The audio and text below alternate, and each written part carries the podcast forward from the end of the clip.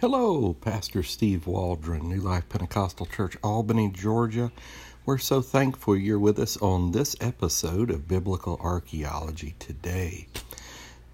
We're going to look at the ancient city of Haran, going all the way back to the book of Genesis and the archaeology of Haran.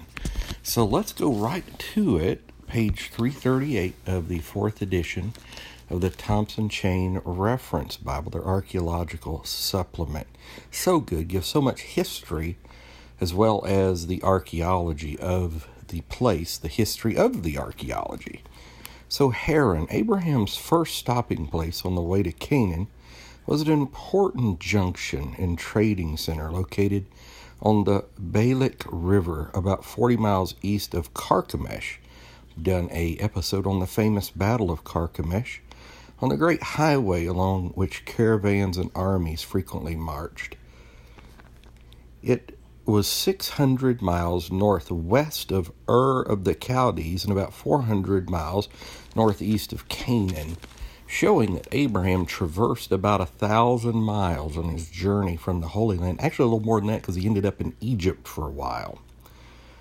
In the Mari tablets and in other cuneiform sources, there are frequent references to Haran as a flourishing city during the 19th and 18th century BC when Abraham, Rebekah, Nahor, and Jacob each had their turn living in this area. So, quite the hotbed for biblical personages. After the fall of Nineveh in 612 BC, the Assyrians retreated to Haran, and it was the capital of Assyria until captured by the Babylonians in 609 BC. The ancient mound of Haran is uninhabited, but adjacent to it is the Mohammedan village, that's how they used to say Islam, in which the majority of houses are of the beehive type, so common in northern Syria.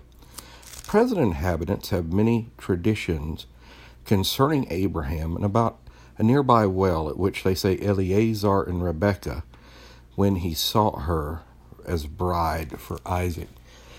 And lest you just immediately discount those traditions, just know that in that part of the world, as in many parts of the world, things haven't changed a whole lot for millennia. So you see in John 4, when Jesus talking to the lady at the well, you know, Jacob's well, and it was, you know, 1800 years or so after Jacob, 17, 1800 years. Jesus didn't say, well, you're deluded. He knew the power of tradition. Excavations at this mound have revealed a continuous history from about 2000 BC to around 1080, three millennia, or even later, during most of which the city had a temple dedicated to Sin, the moon god. No inscriptions have been found, but fragments of an Assyrian lion, ruins of a very ancient castle, and remains of an old cathedral have been uncovered. So fascinating the you know most ancient cities mentioned in scripture and some of the earliest parts of Genesis right after the flood have been confirmed to exist just showing once again the evidentiary and historical nature of scripture. We just want to say thank you so much for listening and God bless you. Hope you have a great day. We would encourage you please to subscribe and share. Pray for the ministry. Join us over at New Life of Albany Georgia on Facebook and YouTube Look forward to seeing you there. And tomorrow we're going to be looking at the city of Hazor. Kind of interesting going back to the book of Judges. So God bless you. Have a great day in Jesus.